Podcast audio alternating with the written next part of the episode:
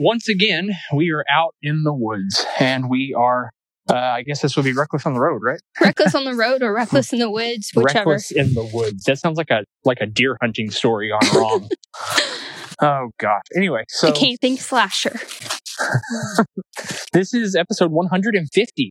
Yes. So we're coming at you with the good audio recorded on our Apple watches. As That's we, how we roll. As we, you mean walk? Yes, that's how we it's roll. reckless in the no woods, rolling. not not reckless. Let's not roll ankles. Speaking of, this is actually the trail I rolled my ankle on. Just Wow. like right up here. That's I was great. going to tell not you great, that. but This is where I rolled my ankle. well, Like right happy here between these. anniversary to the reckless pursuit and rolling your ankle. Yes, 150 episodes and a few ankle rolls later, and here we are. So, uh, I guess like I had an idea that just came to my mind. We were talking about Clubhouse, which is a new social media app for those of you who had no idea, which is probably most of you.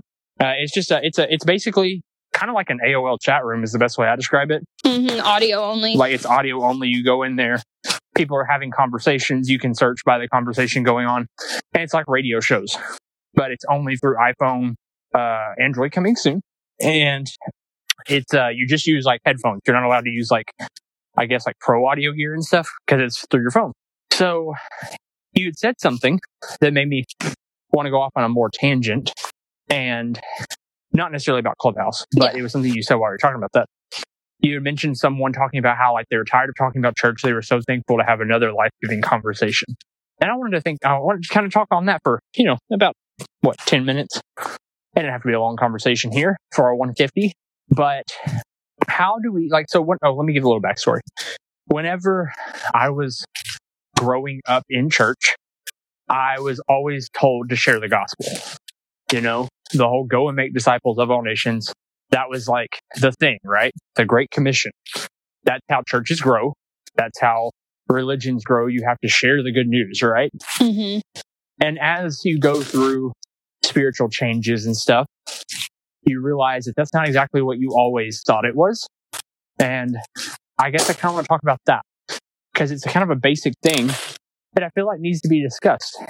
How do we have conversations that are, I don't want to say Christ centered conversations necessarily, but how do we have life giving, fruitful, in spirit conversation uh, that isn't the same old church message, the same old Sunday morning service? How do we grow in our faith without using that jargon, without like what are other conversations we can be having? And this goes, and I I actually feel like this is a great 150 because our big thing is having those conversations, right? hmm Asking the questions. And so how do we have what is another version of those life giving things to find whenever so many of us are sick of the same old Sunday sermon? Yeah, and that's a good question because I feel like, like you said, anybody who's undergoing deconstruction questioning beliefs, you have spiritual changes, even like good spiritual changes.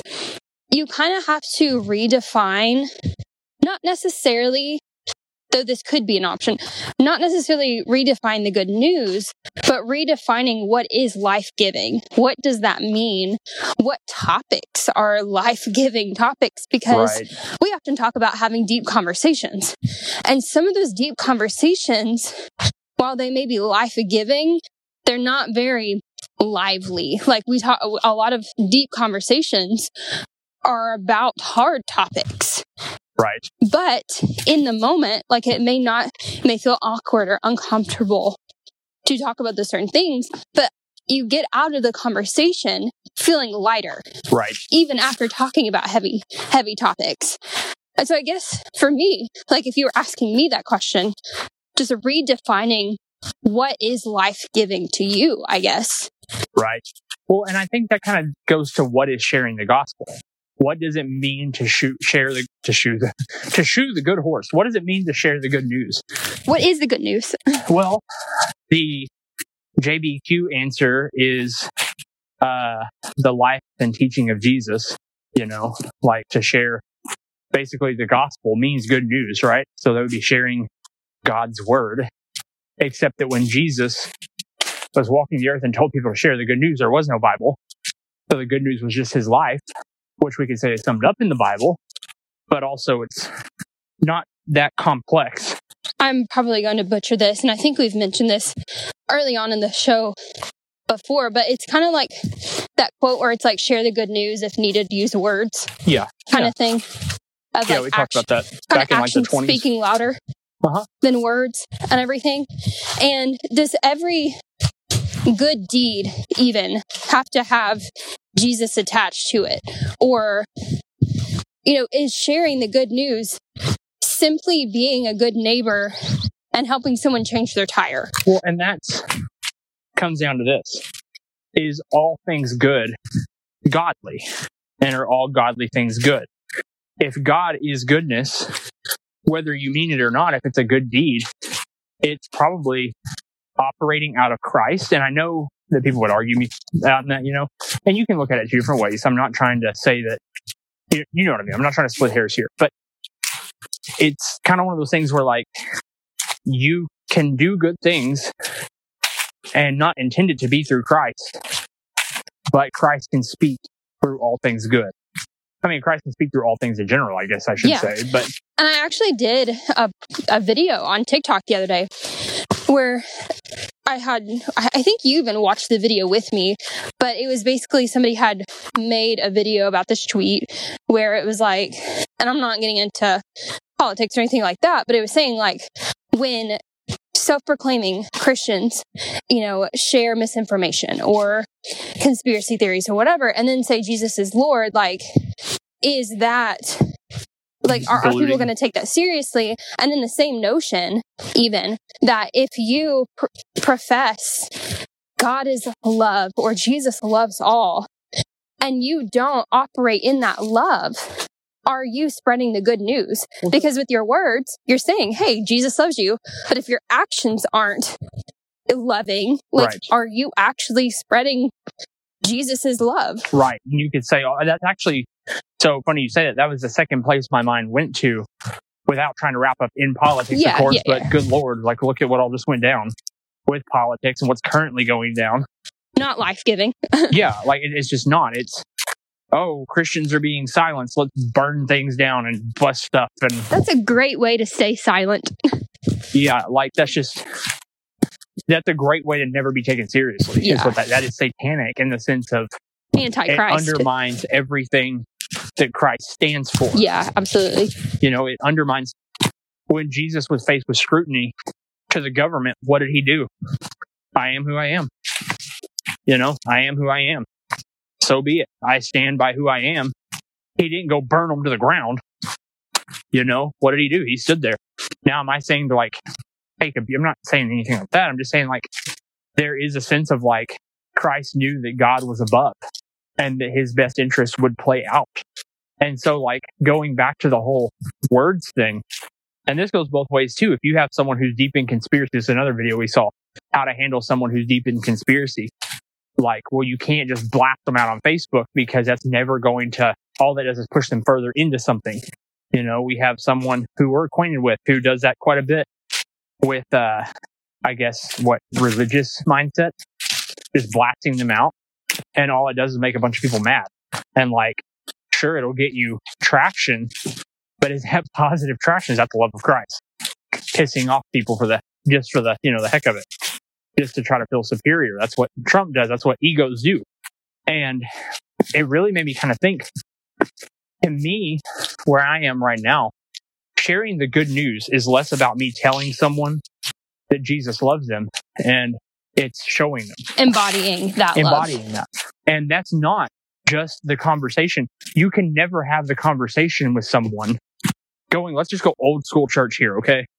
You'll never be able to tell someone the power of Christ in their life if you are before that basically like running who they currently are through the mud.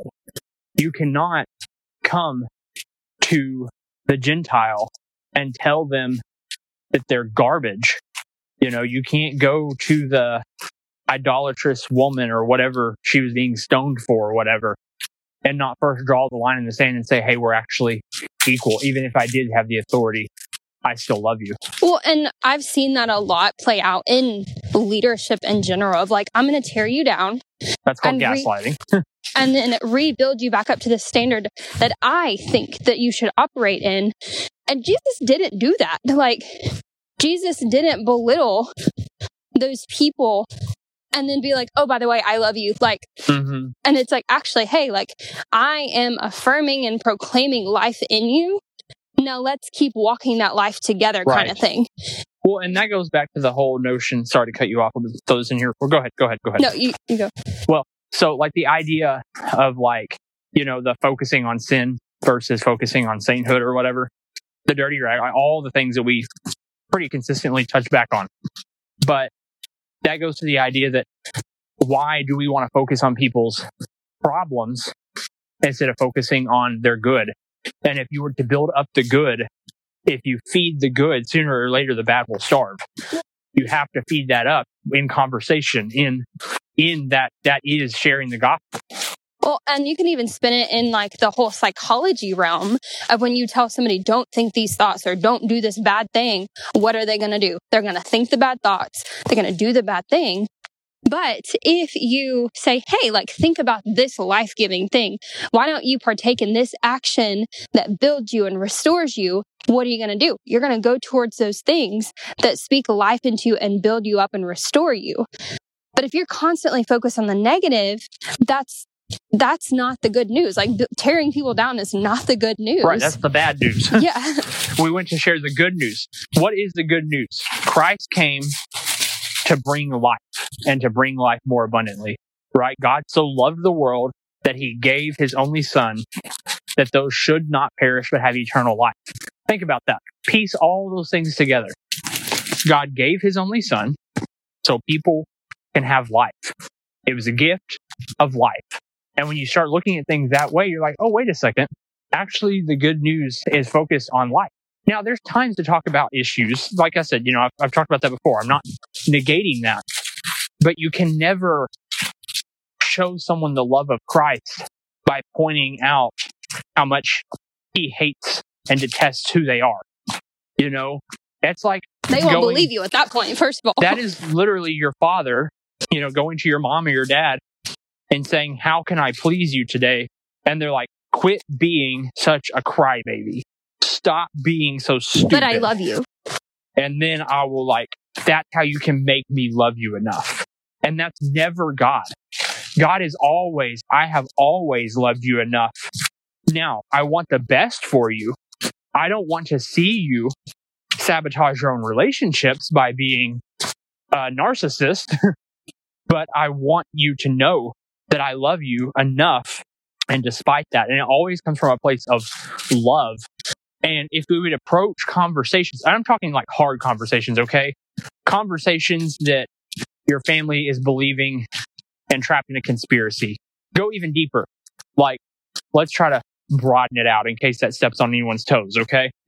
Because I understand that to a lot of people it's subjective too, and I don't want to get into the political side of this. Let's say you have a family member who's in a cult, okay? How do you tell them they're in a cult when they've been conditioned to believe this? Well, Or conditioned to believe that you're in a cult. Right. You have to do it in such a loving way that even if they choose to stay, because it's ultimately their choice, right? That you still love them and you try your best to show them positivity. Go left, dude. Good boy. You try to show them positivity in the most practical sense to lure them into understanding that the falsehood they've been fed isn't the truth. You know, the falsehood of, uh, I don't know what it is like, um, politics versus, you know, based religion or the falsehood of Christ is an evil thing on a throne or the falsehood of, you know, like you can't grow as a human, like whatever these falsehoods are, it comes through communicating in love. And like I said, that's the biggest argument that I've ever heard against that line of thinking is, well, you can't just, you know, baby over everything. Sooner or later, you have to actually talk about things. And I agree. but in a loving way. Right. And you have to have the relationship to do that. Yeah. And you like, have to come from a place of having that level of trust. It's not authority. That's the biggest thing that I think people miss on that I feel like just came to my mind. Thank you, Lord. I'll, I'll give him credit for that one. it isn't a level of authority. Authority does not equate to trust. You cannot speak from your place of authority. You may be someone's boss or parent or legal guardian, Pastor, pastor, deacon, teacher, spiritual advisor, all these, you know, police officer, president, bishop, whatever these titles are. That's cute and all when it comes to who takes the blame and who keeps the thing moving in the right direction as an entity. But that's what that is. It is not, you know, a pastor isn't a position in a church. You can have a lead teacher. Okay. You can have a minister, but that doesn't make them a pastor. You can have all these levels of authority-ship over someone. But that doesn't mean you have that connection or that relationship right. with them. And without trust, which is given, it is trust is earned, you know. Well, and so many like we've talked i think we even talked about this on our last hike hiking episode where we were talking about like not letting scripture be the last word kind of thing of like are you just dropping scripture so right. you don't have to yep, have this conversation and my my thing about that is that again like it's so easy j- to just be like well the bible says this and then just expect them to be like oh okay yeah. But whenever you have that relationship even if you still you know use scripture as whatever conversation that you're trying to have you know it's being able to say okay like let's look at this let's talk about perspective let's honor each other in this conversation I'm not going to point out your flaws and say, oh, you're a horrible person. But whenever you come from the position of love, like love is louder, like let your love be louder than any argument or whatever that you, you may have. You can't come off and just go in attack mode. Right. And just be like, well, you're this horrible person. And if only you could see it this way.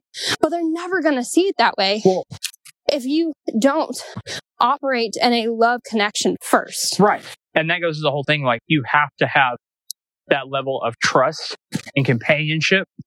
And that is given and earned. It is never, or excuse me, it's, yeah, given and earned, never taken. You can't just expect that because then you're trying to mold someone in your image without really knowing them.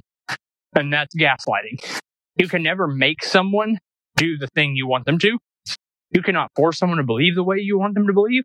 That is just, that is not going to happen. That violates free will. It violates God's gift of humanity. God doesn't do it to us. We can't do it to each other. That is sinful. It is missing the mark.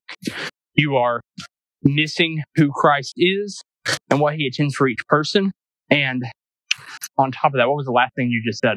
Can't go like on attack mode and telling people like you're right. this so horrible. The next thing I was thinking is you cannot, if you're walking away from a conversation with a loved one or a friend, I guess that would be a loved one, anything like that, however you want to say, any kind of relationship, and you feel less than or you feel hurt, like that person isn't cared, like doesn't care about you and respect who you are, whether that be a political conversation you had, a spiritual because you don't believe the same way.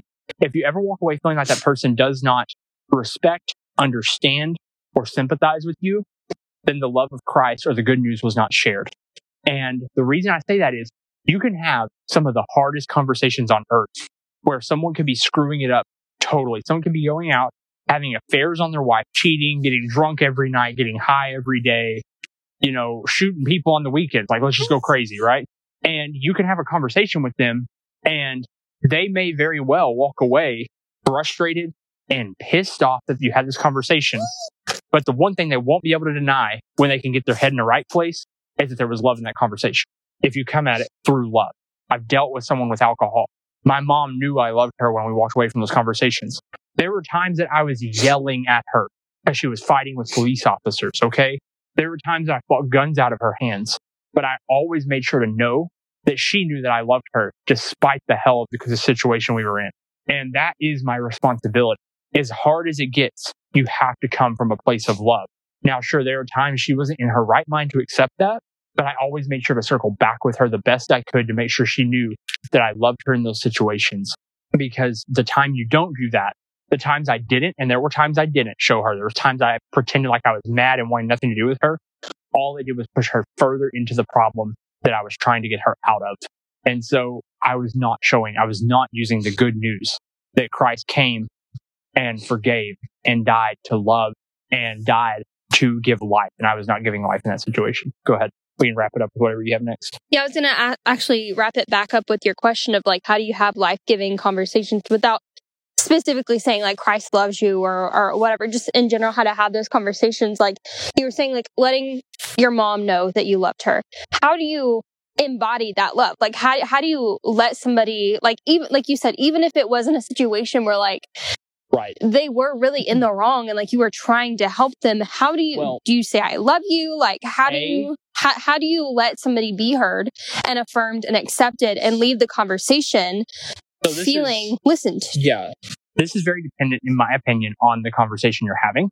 Uh, conversation A is, I think that in general conversation with people you already know and already have this relationship with, don't allow something like politics or a difference on minor beliefs, even what you think major, like hell, like dictate, uh, how you treat that person. If you treat someone in a negative light because they hold a certain belief, if someone believes that homosexuals are going to go to heaven and someone doesn't, both sides still need to love that person despite their complete and utter disagreement. Well You and the, and the more that you try to proclaim your version of whatever truth that you are trying to convey to this person the more that you hard press and attack and not affirm someone the more they're going to be involved in theirs because they want nothing to do with you and your message And there's the other idea too, right?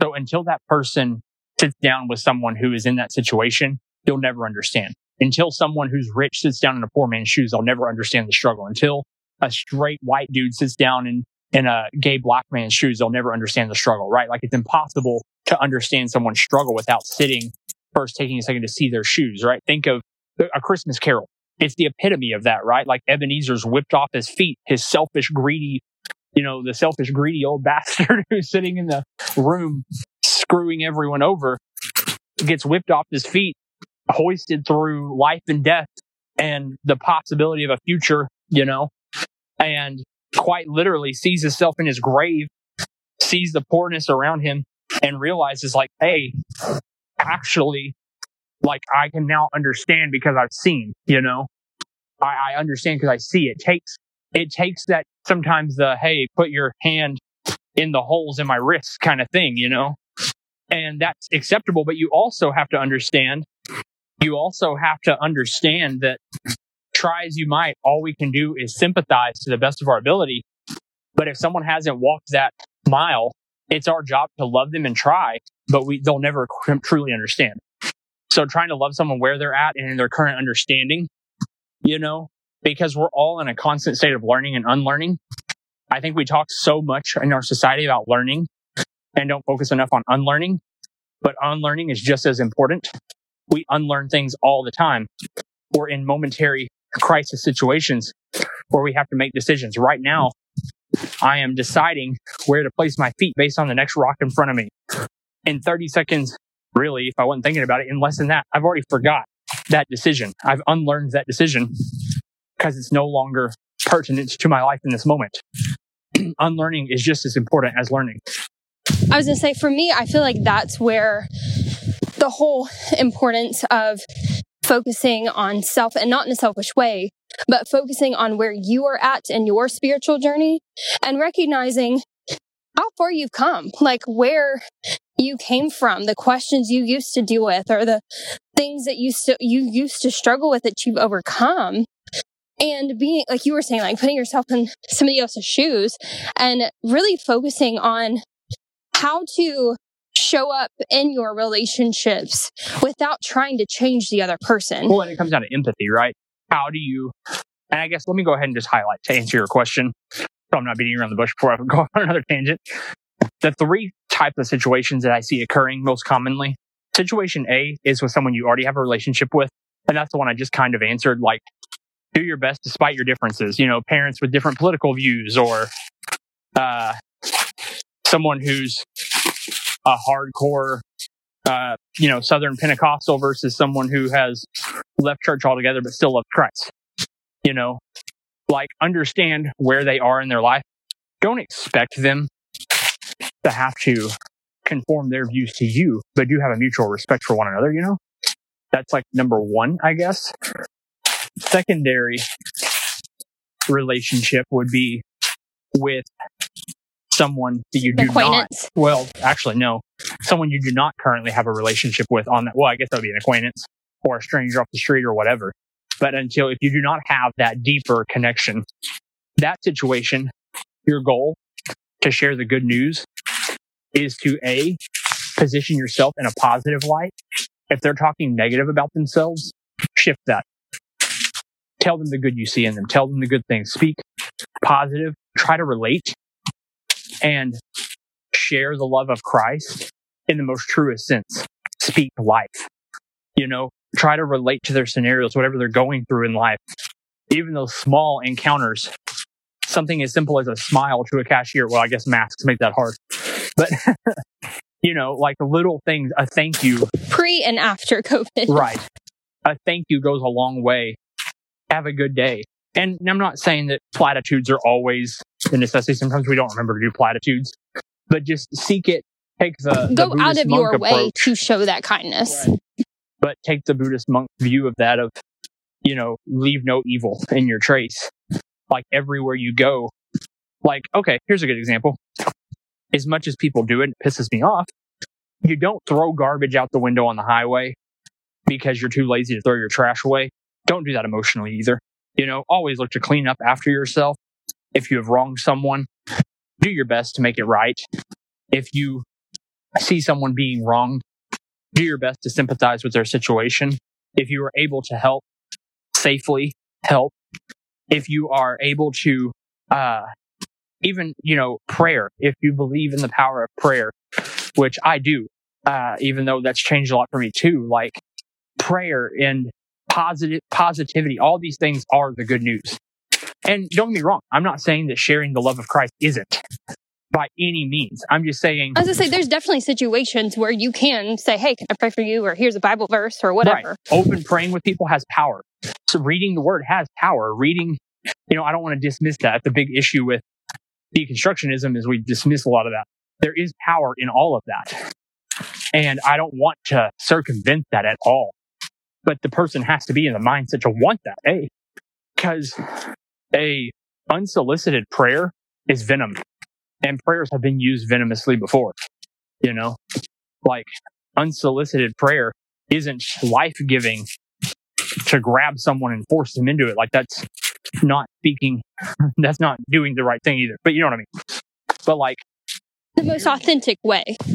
sharing the gospel with someone who wants to hear the gospel of like, hey, I want to hear more about the way. You know, this is the way. I don't know why that's been like a popular way of talking about it lately. Going back to saying the way instead of saying Christianity. Uh, follow, followers and I just of the can't, way. I can't not Mandalorian that. But anyway, um, but like to go back to that and to share the love of Christ and the beauty that is following Christ and the life that it can give and focusing on the life. But the true thing is following that path isn't what a lot of Christianity is now. It's focused on the death and the destruction and the division. And that's the problem is getting back to that to share the gospel originally So, what was and the third? The, the third situation, and then we probably need to wrap this up. So the third thing is uh, situations like with my mother, where you're dealing with someone who is not in their right mind, someone who is disillusioned, sick. Uh, they are in a altered mental state in which whether that be self-induced or uh, not.